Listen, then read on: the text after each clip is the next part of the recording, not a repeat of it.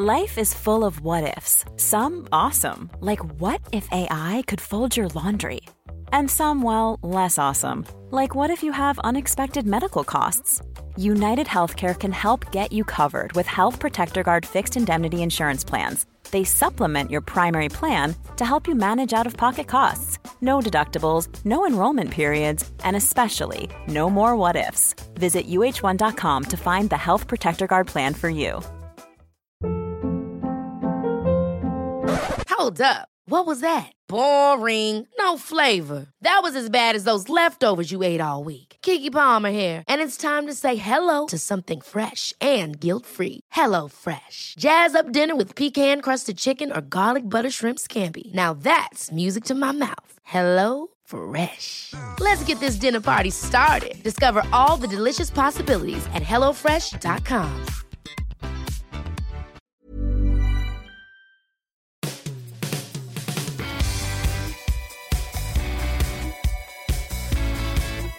Welcome to the Football Writers Podcast, featuring me, Mike Calvin, Glenn Moore of World Soccer, and Tony Hodson of the Coach's Voice platform. Chelsea have reached a cup final for the sixth successive season. They've only failed to do so in three years since 2005. The League Cup final at Wembley next month will be their third final under Thomas Tuchel in little more than a year. And if you're counting, they're 18th under the ownership of Roman Abramovich. The defence of the Champions League resumes in February, but in modern football, you're judged by your next game. That happens to be on Saturday lunchtime at Manchester City. So, Glenn, is it too much of an exaggeration to say their Premier League title hopes will be over if they lose? Well, you never know, but they'd be 13 points behind with what 16 games remaining, which you would have thought was too big a gap to close against the side of the quality of City, who tend to, particularly in the second half of the season, go on runs where they don't drop many points. I mean, to, to be perfectly honest, I'm not sure they're going to win. Chelsea or anyone else is going to win the title for Manchester City, even if City lose on Saturday. But um, if it was a draw, again, you'd have to say City in the ball, very much in the box seat. They'd be 10 points clear. So if Chelsea can win, maybe yeah, obviously give them a lot of confidence. It might instill one or two sort of little tremors at City. So it does it does keep it going at least for a few more months. But it's very hard to see City, know, letting slip a ten point lead at this stage of the season, even if they did lose at the weekend. Yeah, we're judging them in the most immediate basis, Tony, on on a win over you know a, a pretty ragged Spurs side on uh, Wednesday night. Let's look at it in the round if we could. Thomas Tuchel. There were there were times last night where Chelsea seemed back to the team they were about a month or so ago. How has he handled his first real challenge in the job? Do you think? I think as as calmly and as kind of efficiently as you might expect from somebody who's achieved what he has in the game and, and who did what he did in his, in his first half season at Chelsea last year. I think the game last night was actually a pretty sobering watch for anyone who supports Tottenham and indeed Antonio Conte. I thought Chelsea ran the game in second gear. I think in their in their midfielders, they're, three leading central midfielders, Jorginho, Kovacic, and Kante. They've got three players who know how to run a game, and I think of, of those three, I think we've always known what Kante is. I think Jorginho dictates games when given time and space to, which he was last night. And I think Kovacic has, has, has, improved beyond measure over time. And I think everyone's now starting to appreciate what a great player he is. So they've got that control in the middle of the park. We all know what they've got in defence. I think they are weakened. And I think no one doubts they're weakened by the absence of, of Ben Chilwell and Reece James. They are in the system that Tuchel plays. They are both extremely important players. And in the games where they have dropped points recently, it's been that kind of lack of creativity and lack of ability to, to create chances, let alone to then take them, that's cost them. I think obviously Tuchel's had a, a, couple of outbursts about games having to be played and the number of games to be played. He's not the first coach to come from overseas and, and, and make those complaints. I think they largely fall on deaf ears when you've got a, a squad the size of Chelsea's and, and a club that is running the way Chelsea is. But you know that's not Tuchel's decision. That's the way the club is run above him as a coach, I think he's doing a splendid job. I, I, totally agree with Glenn. I think even if Chelsea win at the weekend, I think if you look at Man City's form, both sides of Christmas in recent years, it's just littered with W's, isn't it? And I think whatever happens, I think City will win the league. I seem to remember coming on the, the last time we previewed a Chelsea City game, and I sat and said that I thought on current form and, and expectations, Chelsea were probably favourites, and as ever, I was proven completely wrong. Um, so I won't make any predictions about this weekend, but I do think, in answer to your original question, that Tuchel is showing what what a class act he is in recent times. Mm. What about the need to keep Rudiger? Glenn, you know, he's he's entering legend leader status, isn't he? And uh, it's very noticeable how vocal he is and how almost dissatisfied he is, which I think is a fantastic trait to have. He was he's obviously a perfectionist and he wants to get the best of that people around him as well. He is, isn't he? He's one of those players you'd absolutely love to have in your team yeah, um, if you're as a, as a fan or as a teammate. Though, I mean, it's a rash challenge for the Højbjerg. He has got a bit of that in him, the Højbjerg thing, where what I did surprise with him was there was never any debate about whether that was a red card. I mean, it, yeah, Højbjerg's not the quickest, but he would have got a shot off. So I was surprised that it was all about whether it was inside the box or outside the box, and it wasn't a red card issue. So he has got an element of rashness with him, but he's got a, a fierceness, a ruthlessness about him. I mean, as Kevin De Bruyne will tell you. Uh, but he's been a, a, huge figure for Chelsea, and I think it's um, it's quite interesting that contract situation, isn't it? it you do get the feeling. I mean, he's got. You don't often have that situation with Chelsea, but you do get the feeling that he has got the, um, the cards, uh, Rudiger. But I wouldn't be massively surprised if he did leave, uh, particularly given what he's achieved at Chelsea. Yeah, fresh, fresh challenges as much as anything. You know, can I go and do it somewhere else? There's an element of that as well as whatever he may be offered financially somewhere else. He, he came from um, quite you know quite a difficult upbringing in Germany. So and he's very very driven. So you can see him wanting to sort of push on and see what else he can do. Yeah, but I suppose you get into the realms of well, is this going to be a false economy by not offering him what he wants? Because you know, to buy a replacement, you're talking what sixty million, something like that. In in that, you know, Chelsea have never been afraid to spend money, have they, Tony? They're not getting value out of Lukaku, you know, for his ninety-seven and a half million. What do they need to do, do you think, to get him fit and firing? Oh, it's a it's a great question. I mean, it would it would frustrate the hell out of me if I was a Chelsea fan watching him. He he he has got. We, have seen him. We've seen for Belgium. We saw it in. So we you know we've seen at various points in his Premier League career how at his best, at his fittest, at his most motivated, he's an absolute nightmare to deal with. He's strong. He's quick. He's he's incredibly skillful for a guy of his size. He's, he's a very good finisher, and he just causes defenders nightmares. There were signs last night, actually, that he, he was he was looking a bit fitter and a bit sharper.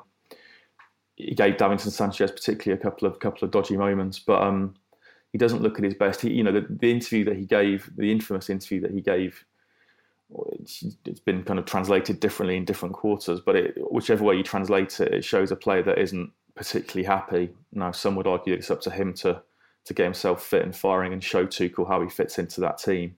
There's no reason why he can't fit into that team. His movement last night was excellent. I thought actually for the first half, particularly, albeit again you never know like what how much of that is down to Tottenham just not really being at the races. They they were much better in the second half, I thought.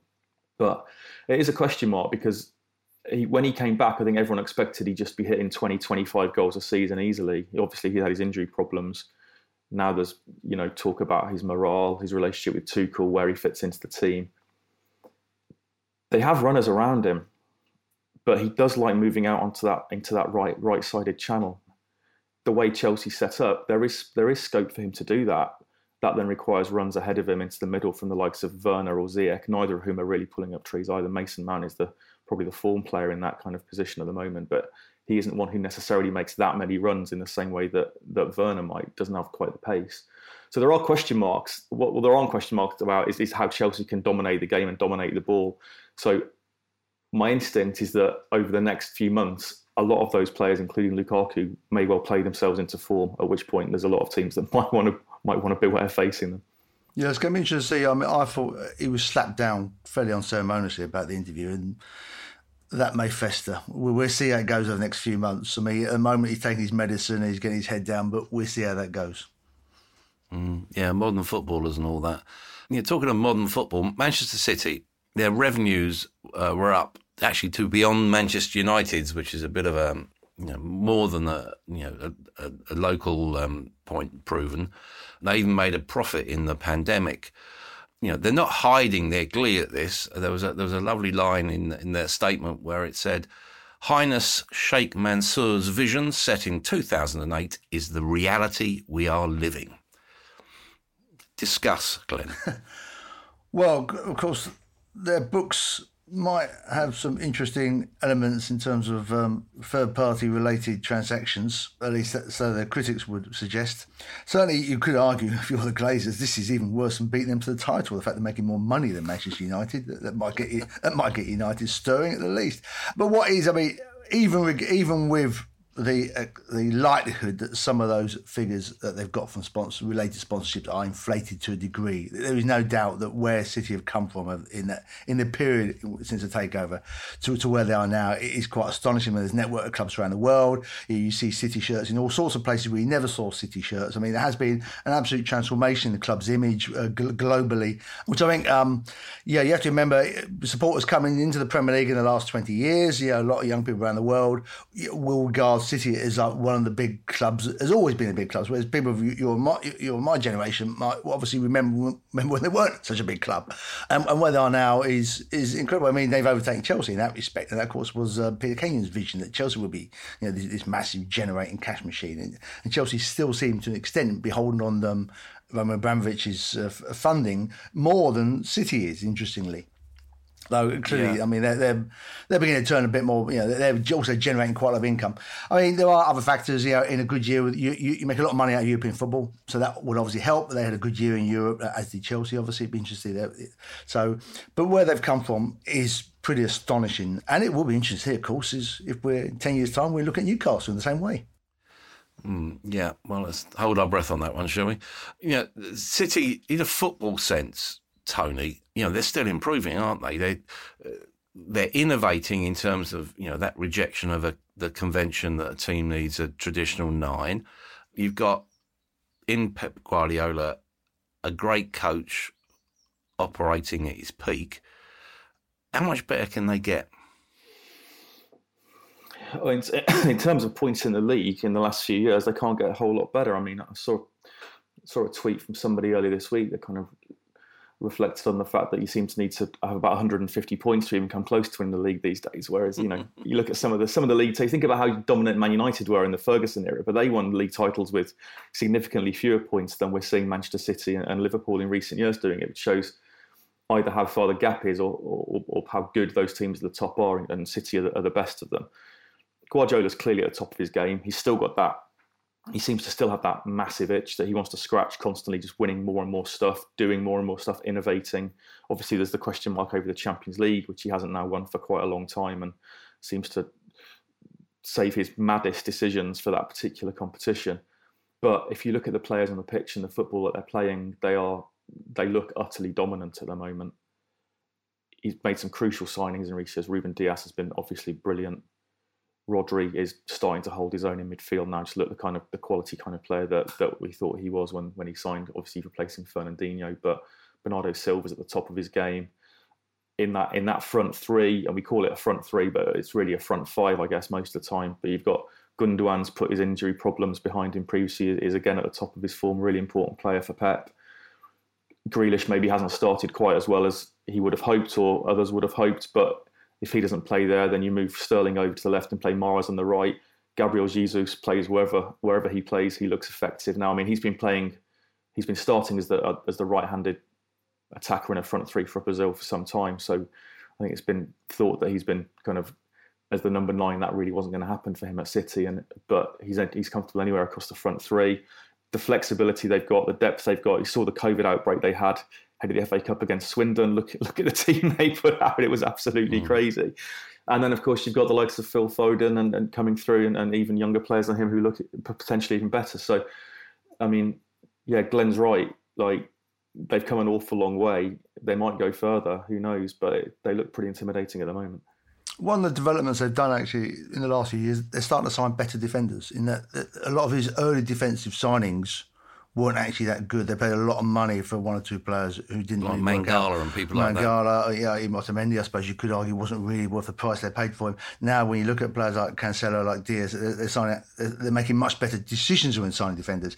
The only thing that slightly concerns me from City's perspective for for, for, for Saturday morning's game is They've had 14 days since the Arsenal performance when they weren't very good, in which they've only played Swindon. That's an awful lot of time on the training ground to come up with something really quirky and wacky. and try it out against Chelsea. Yeah. Yeah, we shall see. We shall see. I, you know, one thing that you know the, that Glenn alluded to earlier, Tony, was the the impact on the psyche of Manchester United. Right on cue, Cristiano Ronaldo has chirped up, saying that uh, Manchester United should only win the league or be second or third. In other words, we're not anywhere near the races at the moment. Well, he's right. I'm not sure how productive or useful that is in terms of the management going forward. But I think we I think we can all see that United are still so far off. I mean, there's a lot of noise about the players being unhappy with Rangnick's methods. I'm not so sure the players should have a say based on what they've delivered in the in, in the last few years. Rangnick is, and we've talked about Rangnick so many times, but mm. he is a builder, he's a developer, he's a project leader. They're not very sexy terms, but he's somebody who goes in and builds something sometimes sometimes from scratch, sometimes not. But it takes time to instill a style of play, a mentality, a psychology, and also to bring in the kind of players who he thinks will fit the template that he wants to build.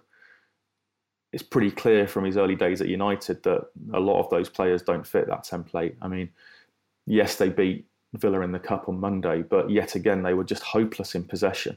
And I know talk, people talk about the high press, the Gegen press, you know, rock and roll football, all that stuff that comes that's supposed to come with Rangnick. But there's no point in being good at any of that, and they are getting better. They, they their press was better against Aston Villa than it had been previously. Perhaps no coincidence that Ronaldo didn't feature. But with the ball, they're hopeless. They can't keep the ball.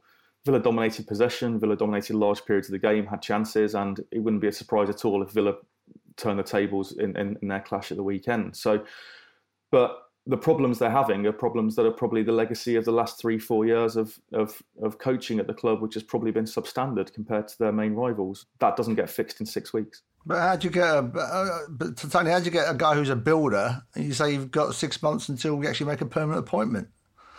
Yeah. it's a very good point. It's a very good point. And players obviously know he's only got six months, so yeah, we hang around, you know, got a decent contract, see what the next bloke brings. Yeah, Glenn, do you think you know, I I I agree with with uh, Tony's you know analysis of what's going on there or what's not going on. But are we in danger of going over the top in the criticism? You know, standards have been really poor, but only one defeat in ten since Ole Gunnar Solskjaer left. Yes, um, I mean even a long period while Solskjaer was there. I mean, perf- results have outmatched performances quite a lot at United, and because they've got a goalkeeper who's, who's come back into brilliant form and has often saved them in game after game after game over the last two seasons. And they've got individual brilliance in, in attack in players like Ronaldo, in players like Cavani, you know, in Greenwood's finishing, you know, Fernandes last year, not this year, obviously. So they've had they've got individual brilliance that means they can overcome the collective awfulness and, and somehow hang in games through De Gea, you know, stopping the opposition scoring, and then nicking a goal through one moment of, of you know when the ball falls to Ronaldo. Always seems a knack of knowing where it's going to fall, or Cavani, Cavani again, great finisher, just somehow managed to get enough pressure to suddenly manage to score a goal. I mean, it is remarkable. You would suggest that this isn't really sustainable, and yeah, you end up with that inconsistency where they're, they're winning enough games, but they're not going to threaten to win a championship or anything, doing performing like that. Obviously, they're not controlling games at all. No, they're not. And again, if it, this might be a legacy of previous management, Tony, but you look at Marcus Rashford. You know, by common consent, he's a he's a shadow of the player that you know he emerged as. How real should those worries be about him? And is he more a victim of burnout over the last couple of seasons rather than you know his the, the burden, if you like, of his, his social campaigning, which is you know by common consent again been you know, inspirational? Yeah, I mean, I wouldn't I wouldn't really focus too much on that. You know, he just has a particularly high profile extracurricular lifestyle. Others don't, but I, I, I again burnout, a lot of football. We know he's had injury problems, but he was supposed to start this season, come back fit, fresh, firing. It's the lack of clarity, I think, that he's suffering from. I think a lot of them are. I think you look at the other teams at the top, you look at uh, and Man City, Liverpool, and Chelsea are obviously the three to compare to. But even even Arsenal developing under Arteta, and certainly any team managed by Conte, there is no doubt the players know their roles. Now they may they may not be good enough to to carry out those those roles to the best of uh, to what the coach wants. But at United, there's still a lack of clarity. Rangnick's started with the four two two two. I mean, at the moment, it looks more like a on, on Monday. It looked more like a kind of four four two, four two three one, possibly. But again, it, it, which is not wildly different. It's not like he's completely rewriting everything, but it does feel like from week to week, and this was the same under Solskjaer. These players don't have a consistent message in terms of what their job is, what their roles are, and what they're supposed to be doing. And I think particularly with younger players, and Rashford probably still does just about fit into that category. That is a problem. I think we've seen it with Jadon Sancho, who absolutely flourished at Dortmund in a system that he knew and understood and that was very consistent. Mason Greenwood, to me, looks actually in pretty good form, but again, he's playing in different roles. Rashford looked absolutely bedraggled, didn't he, on Monday? He just didn't look happy at all. But then, who on the United team did? He's just higher profile, so people pick him out. But if you look across the pitch, didn't look like players enjoying their football to me. No, as you mentioned there, um, they've got Aston Villa on Saturday by by way of a change. Villa, Glenn, it seems that they're making their moves in this transfer window What's your view of the Philippe Coutinho loan? Where does he fit in that system? Well, I mean, Gerrard's obviously you know, knows him well, and will, will have plans. And I guess you know, relatively new manager, he's still you know, building building his own system. So he'll, he'll, find a way. At his best, he's a terrific player in terms of opening things up, creating uh, creating opportunities. I mean, they, they, haven't really. I mean, I know they've brought in Buendia, who's uh, been a bit uh, patchy, and uh, one or two injury problems as well. But obviously, and, and, Bailey, but they obviously haven't replaced Grealish. Now, Coutinho's not another Grealish; he's, he's, a different sort of player. But you know, he does add a certain amount of that, that creativity. I mean, I guess you said the, the impact Grealish often have from the left. I mean, bringing in Lucas Digne will presumably provide some of that impact from the left. I think there's been issues. I mean, yeah, Danny Ings is an excellent player. Having his arrival does seem to mean that Ollie Watkins isn't having quite the same impact he was last year, whereas last year he was very much sort of the central front man. Um, so I guess, yeah, Steven Gerrard is still imposing his particular blueprint on the team. He's made a very promising start. Uh, they, they look quite well focused. Uh, I, do feel that Dean Smith was a bit unlucky in that there was always going to be regression back to a reasonable set of results at some yeah, a certain point, and a bit unlucky in one or two of the games that he lost in that spell before he was fired. So, but yeah, it's, it's I guess he's, he's just changing the way the team are going to play now. Um, maybe a bit more possession focus around Coutinho and see how that see how that develops. So he will certainly have his plans. I mean, you see if it's successful, you'll make it a more, more permanent move there. Uh, I mean, it's, it's just a loan, isn't it? I think at the moment, and um, but Barcelona yeah. will be quite happy to get his wages off the book. Let's be honest. So we'll see how that goes. I would say uh, Joe will obviously have a good idea, having played with, and played with him, and will know what he's on about. Yeah, and I think you made a very good point about Lucas Digne, who's you know a massive upgrade at left back for them. Is that that transfer was confirmed? Um, you know, as we've been speaking on Thursday morning. You know, be a lot of concentration on the scuffle for fourth, Tony. North London derby on um, Sunday afternoon. Who's got the most to lose? Oh, that's a really good question. Um, I get one occasionally, you know. Yeah. yeah, I'm completely floored when you do. Um, I, at the moment, I think the mood around Tottenham is significantly worse than the mood around Arsenal. I mean, the noises that Conte's made uh, early in the year that he's already laying down his position of, of, frustration at lack of funds and not having good enough players. Whether you, whether you agree with him or not, that's what he's saying, and he just doesn't look particularly happy. Um, again, they, they played they, they did all right in the second half against Chelsea last night, but actually, generally speaking, you felt that if Chelsea needed to step it up, they could quite easily and score more if they needed to. It feels to me like Arsenal are it's baby steps with Arsenal, but they're definitely making progress. It feels like Arteta has finally got an eleven that he's happy with, again based on younger players. Obviously, you know, still ends up, still ends up with kind of Granit Xhaka and Thomas Partey in midfield and and then Lacazette at the moment as the nine, Aubameyang seems to be frozen out. Obviously, there's talks about a player coming in from Fiorentina, possibly. Again, we, should, we, we saw when they lost to, to Forest in the Cup that actually when you drop beyond Arteta's preferred 11, you're probably looking at inexperience and a lack of quality. And so in the end, I think there's probably more expectations on Conte at Spurs than there are Arteta Arsenal this particular season. So again, Arteta's still got questions to answer, but it does feel like there is progress with them. And if he can keep some of those key players, people like Saka, Smith Rowe, Lacazette, or Odegaard fit for for the second half of the season, they could have a good second half the season. Their defence looks much more solid than it did earlier in the season.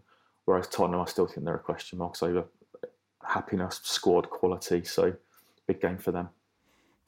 It is, and you know Conte is never one to uh, you know be um, backward in coming forward, is he? Glenn, you know they're linked to Lingard in the summer. They're monitoring Dean Henderson, we're told, which probably is understandable after Gollini's performance in the semi-final second leg. Conte's talking about signing another centre forward of Harry Kane's level. Good luck with that. Hmm. You know, when you look at their team sheet, are the two names that are never on there i.e., Joe Lewis and Daniel Levy, probably the most important at that club because they set the investment model, don't they? They do, and obviously a huge amount of expenditure has gone on the stadium, which is sensational. The, the problem, obviously, is just the team in it. Yeah, there has there have been unlucky. You know, to credit to them, the, the stadium's fantastic as soon as it's basically as soon as it's built and ready to be filled, they have a pandemic and no one can no one can go in it. Yeah, which has also affected the other, other parts of the business model with, with fights and the, the, the, NFL and so on. So they have been a bit unfortunate, and obviously they are competing against you know an oligarch, a, a state funded club. You know, but then again, you know, there's there's not that much money at West Ham either, comparatively, and they're doing pretty well. Uh, haven't spent anywhere near as much. The, the, turnover of managers has obviously been unfortunate. I mean, you look at some of the players. I was working out.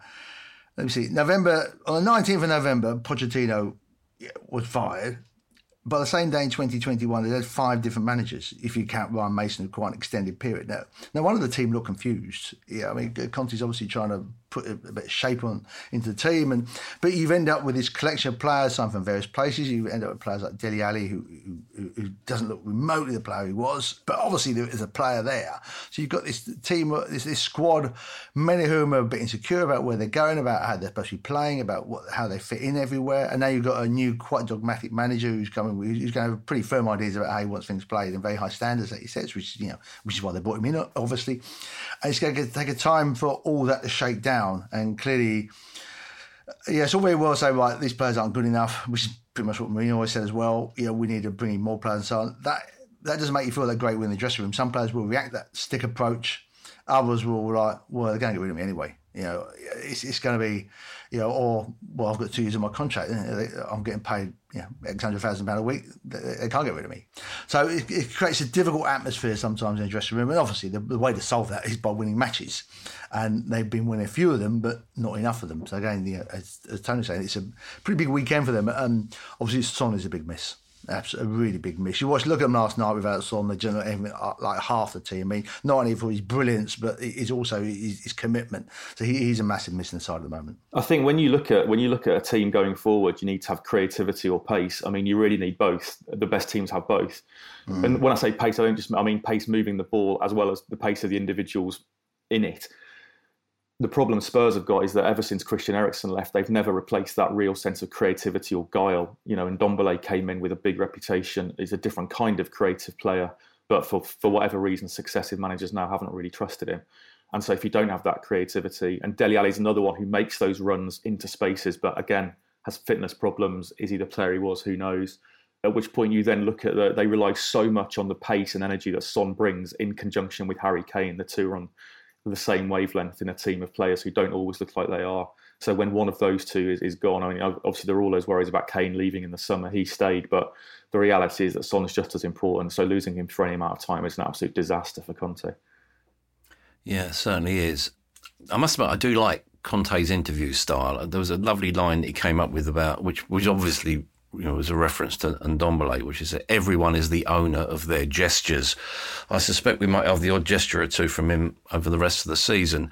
Looking back at, at Arsenal, Glenn, if you could please, they're, they're linked with Dusan Vlahovic, 75 million pounds. Is there a hint of warning in what happened last time they spent that sort of money on Pepe? Well, obviously massively overpay for Pepe, and uh, people pay for that venture at the club with their jobs.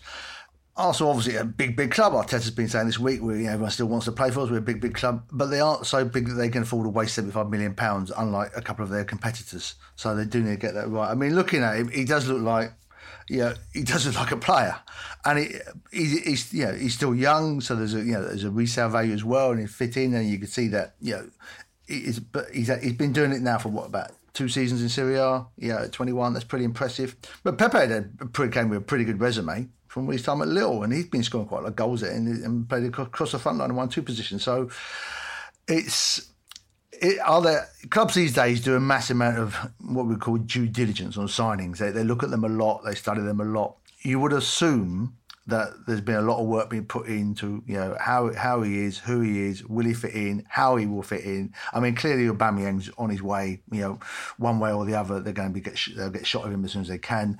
Lacazette, they're still talking about him moving on, and not quite sure that he fits in with the, the team that he's building anyway. Though he's been he's had a, he's had a good half season for them to, to be fair.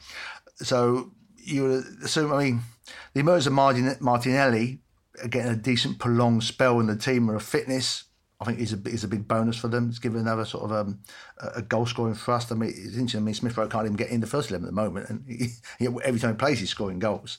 So there, there is quite a lot of attacking impetus going there. But clearly, they do need one more striker, and he could be the player. But yeah, they can't afford to make seventy five million mistakes.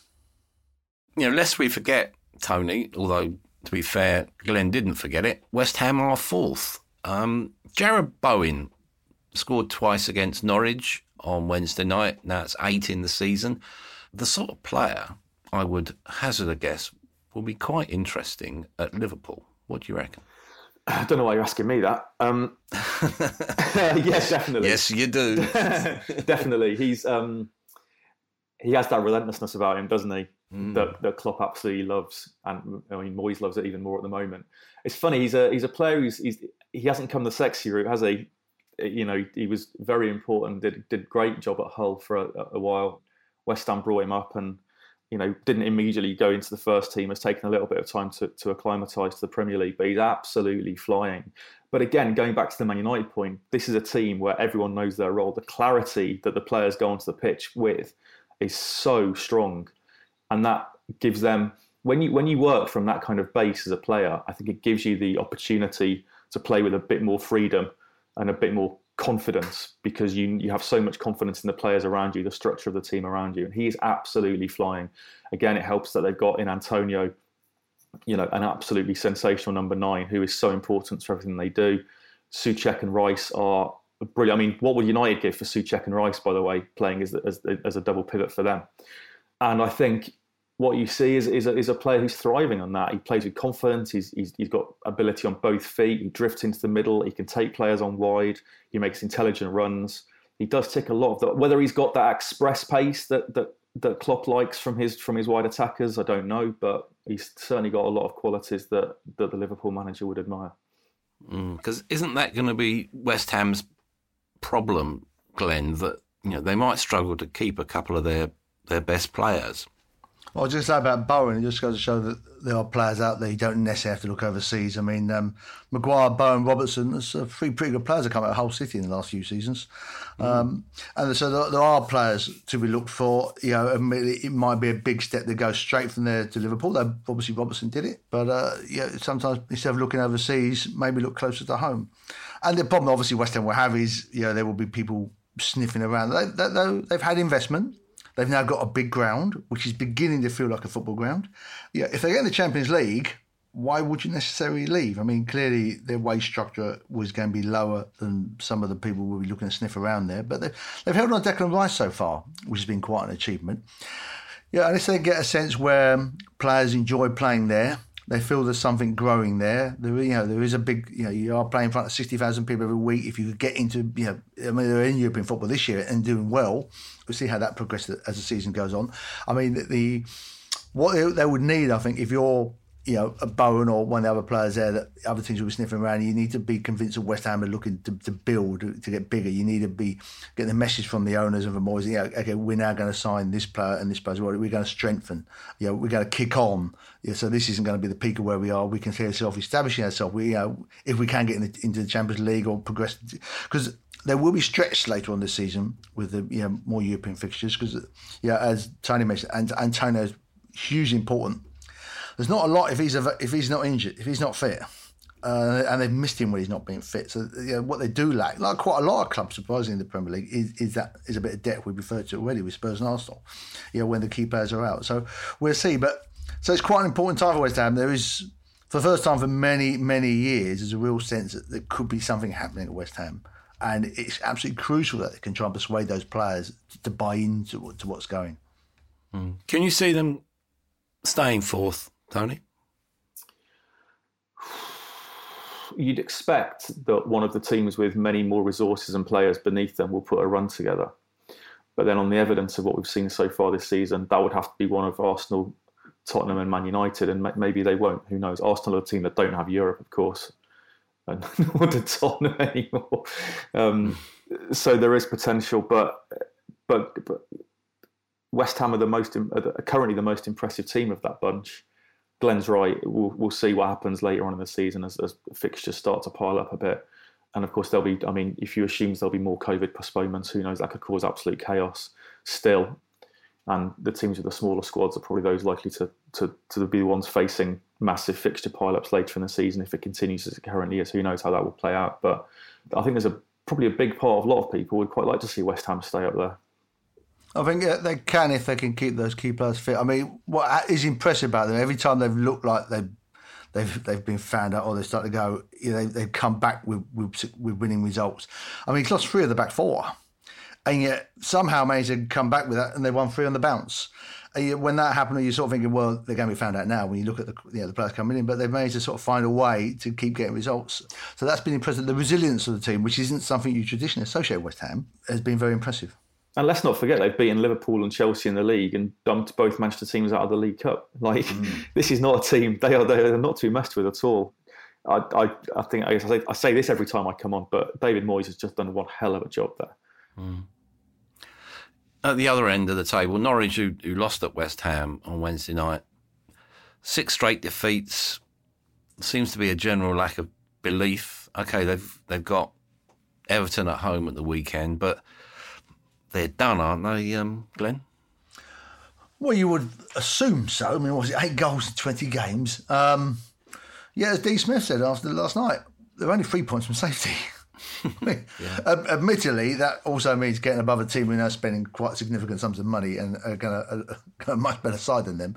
But they are only three points from safety. And if they, I mean, Everton aren't in a great place at the moment. If they could beat Everton, suddenly, you know, they're actually technically out of the bottom four. well, let me see, not a goal difference, but yeah, suddenly they, they climb off the bottom probably, and you get that injection of confidence in the ground. I mean, every football club. I mean, if you if you said to Norwich, okay, it's going to be the end of January, you've got 13 points, you scored nine, 10 goals how, how you feel. You say, well, we, we feel terrible. But if they win against Everton the weekend, they, they, will feel great. You know, the Monday there'll be a bounce around the club. They'll be in the in the, in the changing areas and in the, in the, in the tra- training ground on the pitch.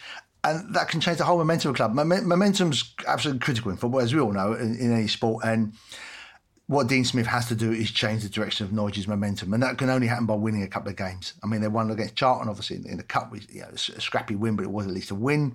And um, if they could somehow get a win or a couple of wins from somewhere and get off the bottom, then that momentum will change. I mean, I'd have to say it doesn't look very likely. Yeah, you've you, the sense I suspect that you already maybe thinking about next season and, and bouncing back again, uh, which I guess is one of the reasons why Dean why Dean got the job because he's, he's got teams out that division. But nothing can be ruled out when there's only three or four points at stake. Yeah, and probably only four clubs involved in it. Yeah, Newcastle, you know, being one of them, Tony it did seem from the outside anyway, the first hint of panic in scrabbling around for a striker after that confirmation of Callum Wilson's calf injury. Chris Wood at £25 million. He's a regular scorer, not lavish. Probably, you know, the Newcastle fans will love his attitude. But will his real value be in weakening Burnley? Yeah, definitely. I mean, he's a, uh, you know, he's 30 years old, so they're not they're not investing in the future here. This is a we need results now purchase. Burnley, we, we, feel like I say this every season about Burnley. It looks like this could be the season, and then Sean Dyche somehow manages to conjure up a run, and they end up in relative safety. But they really do look in trouble this season. Losing Chris Wood, who is the absolute focal point of their attack, has become is their most important player. I think would be an absolute disaster. That doesn't guarantee. I mean, it severely weakens Burnley. Doesn't guarantee Newcastle points because you know, as, as discussed, they they look pretty terrible at the moment and losing Callum Wilson is an absolute disaster for them. But Chris Wood will certainly add something up front. Like you say, not many goals, but they may not need that many goals. They might just need to tighten up a bit and score a few, and that might be enough in what you say looks like a pretty dismal relegation battle. The one thing I would say in favour of um, uh, Sean Dyche, obviously he'd be furious at losing his star, you know, star striker at this stage. It's happened very early in the window. There, there is the opportunity, and he has got some cash. Obviously, assuming we give him most of it to spend there is opportunity to try and bring someone in. Who you bring in is another question. I mean, yeah, they don't tend to shop overseas very much, though Cornet has been a good signing. So you cast around thinking, I mean, I was trying to think the other day, who could you maybe replace Chris Wood with? And it's not that easy. But it is early the window. I remember interviewing Phil Brown years ago when he was at Derby. And they were, it appeared they had a bit of a promotion push. Quite a lot of promotion push over the years. And Gregor Rasiak, remember him? He was up front for them. And I think they were sold to Spurs something like 11 o'clock in the evening on deadline day. And he was completely screwed. You know, it doesn't matter how much money he got, he had an hour to try and find someone to replace him, which clearly isn't going to happen. And yeah, Rasiak never went anywhere. Spurs just sat on the bench for a while and then disappeared. Uh, Derby's promotion without their star striker just, just faded away, and Brown got, got the sack you know, a few months later. And it was like completely buried, no chance. Whereas here, there is you know, a couple of weeks to go they can look around, they can try and get someone into replacement. It's not going to be easy, but it, there is a possibility. Mm. Newcastle, Tony, are at home to Watford on Saturday, which probably looks like a, a must win, doesn't it? Yeah, definitely for both teams, really. I think we might talk a bit about Watford at the same time, in that they've obviously invested at The, they look like they're backing Ranieri, although with Watford backing a manager in a transfer window doesn't mean they won't sack him three weeks later. I was actually looking at Watford's results, looking at their, their, their four league victories this season were against a kind of cold Aston Villa who'd been struggling with COVID in pre-season on the first day of the season. They then the next win was away at Norwich, as discussed, struggling, lack of quality, looked destined for the drop. And their other two wins were 5 2 at Everton and 4 1 against Man United. Both of those wins, while they showed that Watford uh, can score goals, it said a lot more about the teams they beat than them themselves. It seems if they when they come across teams that are well coached and stable and secure, they struggle. Um, so that's all right. They're playing Newcastle this week. yeah, well, yeah. Well, that's the point, isn't it? I mean, this is the thing is, if I mean, there's a long way to go, but if Watford win, that takes them five points clear of Newcastle with a game in hand. So it's a huge game for them, and probably the best time they will get to play Newcastle, I would imagine. So huge game for them. But again, we're just looking at a lot of L's in their form timeline. So yeah, I think in the in the long term, the prognosis for Watford probably doesn't look great, even if they do win at the weekend. Mm, understandably enough, we concentrate on the managerial churn at Watford, but what about the turnover of players? I was looking at it last night. They've had 21 players come in since July. 19 have gone out. Um, four already this month. A couple of midfield players and a couple of defenders. You know that might make some form of business sense, Glenn. But what about continuity? It's like one of those Sunday league teams, isn't it? We introduce to new players each week. Okay, what's your name again? Um, we've all played with teams like that, and it's really, rarely successful. Um, Most of I them mean, are ringers, aren't they? well, yeah, normally is the case. Yeah, when the referee, what's your name? You try to remember what name you've been given before the kickoff. Um, so it has got a ring of that. I mean, um, yeah, it, it can't be easy creating a, a, a, coaching structure and a sense of where players are playing, and you know, you know, important relationships between like centre halves and you know, right backs and right side of midfielders, and the goalkeeper in the back four, and the two stri- and the striker in his midfield. All those relationships take time to gel and build up, and it, it can't be easy when you've got three or four new players coming in all the time. I mean, the, the short of it about Watford's um, record, I guess, is, is, how successful it has been, given the, the incredible turnover of players and managers in the last five years they have had you know a reasonable amount of success. But uh, Ranieri obviously is an extremely experienced coach with, with a great personality. But this is this would be a test for anybody, to be honest. I mean, you just have to hope that there's somewhere in these players that you know that there's the, the more people like Sarr and, and, and, Dennis who have that individual brilliance that they can somehow conjure results. It's a bit like what Man United are doing, but in a slightly different way. They're relying on individual quality as much as anything, and hope that some of these players are sort of gems and can turn those moments. I mean, the other week, uh, Pedro. I mean, probably should have been a penalty against Spurs. I mean, it, it, they've got quite a lot of players who look good players but mm. it can't be easy to get them into a functional system in the circumstances. No, I must say I do love Ranieri. I, I, there was a, a, a, clip on social media of uh, when the lights went out at Leicester, and he was in mid sort of rant at a couple of players, and he just kept going. You know, it, it was as if nothing had happened. It was fantastic. Um, you know, we do concentrate on managers. Tony, just want to concentrate on Wolves, who are, who are playing Southampton at the weekend, another upwardly mobile club. Bruno Lage, is he starting to get the credit he deserves? Um, I hope so. Yeah, I mean, I watched I watched him play Man United at the start of the season, and they hadn't had the best start. They were struggling scoring goals, and, and as you might expect, they had the majority of the game, but lost one 0 and that seemed to be the run of their, their run of the green in, in the first few weeks. And there were kind of murmurs already that, that things weren't good, but you could see then that there was already a, a slight change in, in, in, approach from Nuno. Lage is, is, is a more possession based coach. He wants his teams to play. He wants his team to go forward. Doesn't just sit back. Albeit they can sometimes probably move it a bit a bit too slowly for, for my liking. But I then watched them again against Man United in the in the reverse fixture, and as we know, they were brilliant. I think he's had a few he's had a few issues to begin with. Obviously, Jimenez having to to reacclimatise him, get him back into the team after that horrific injury. That was always going to take a little bit of time. Traore's form is just inconsistent. One of their better players from last season, Pedro Neto, who's a kind of young attacking player, is, is, has been out for much of the season. And then there's been other other imports that have struggled to, to adapt a little bit. Fabio Silva is starting to look like he, he might be a player, but he's taken time. People like Daniel Podence, Trincao, who haven't had the immediate impact. But what you are seeing with Wolves, in my view, is a team that is going in the right way. Again, clarity of message. They, the players know what they're supposed to do. They know their roles certain players, some of those players I've talked about are beginning to improve, show a bit more their worth. Jimenez is starting to look like a, bit more like the old Jimenez that he was before the injury. Uh, and I just think this is a team that is incredibly well coached. Lage's worked back in the day with, with Carlos Carvalhal, who's doing a, a, brilliant job at Braga in, in the Portuguese league at the moment. These are these are proper coaches, and I think Wolves fans generally are really really happy with the way things are going. I, I think they'll beat Southampton at the weekend. Yeah. As a final point, you know, we've talked a lot, Glenn, haven't we, about the iniquities of, of the postponement system. You know, there's a, a growing campaign that January signings should be banned from rescheduled games. What do you think of that? But also, what do you think about the whole issue of postponements?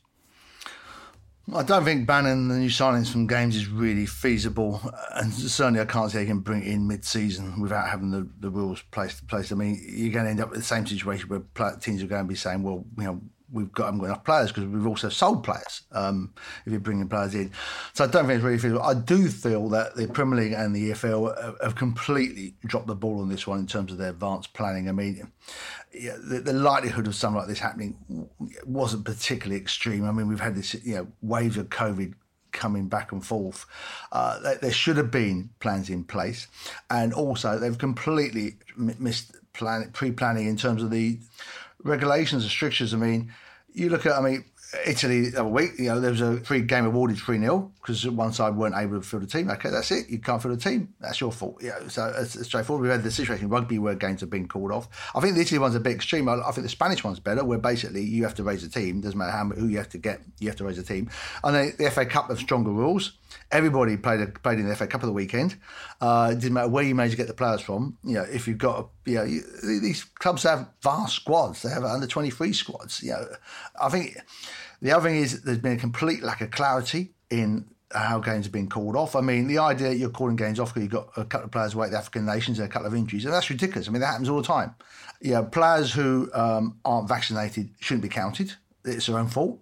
Yeah, clubs should have been said, yeah, you made very clearly get your players vaccinated. I mean, the NBA in America, unvaccinated players, separate dressing rooms, separate dining areas, they're locked down at home you know, they're not allowed to go out anywhere at home except to go pick up the kids from school and essential shopping, go to training. On the road, they're not allowed to basically the hotel except to go for training.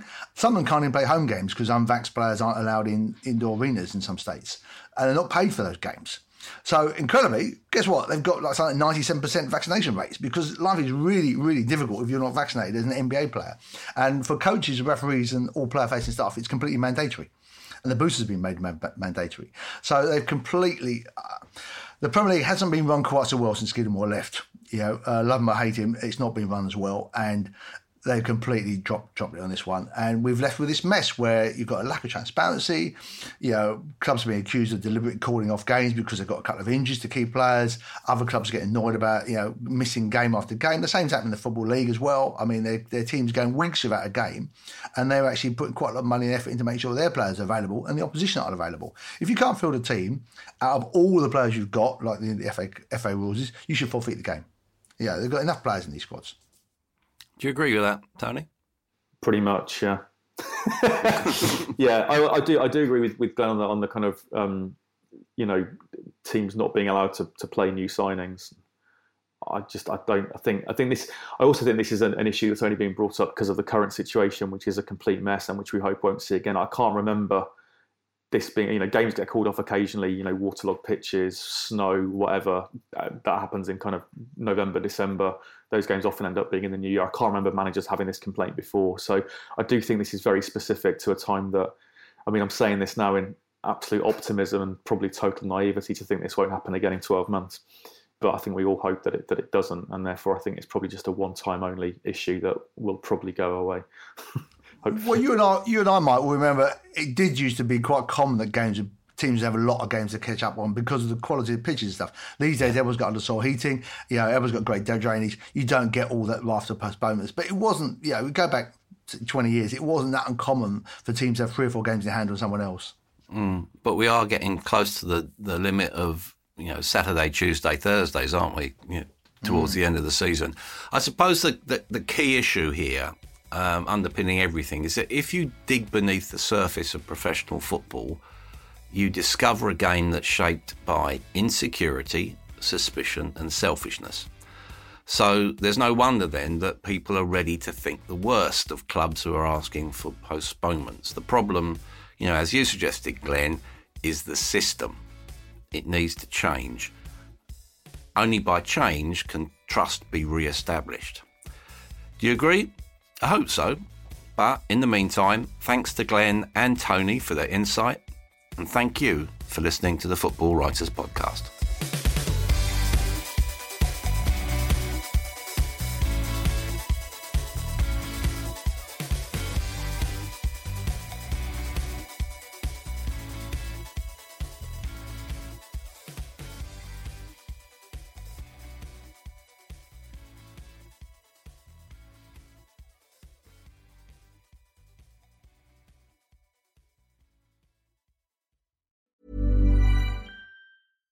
Catch yourself eating the same flavorless dinner three days in a row?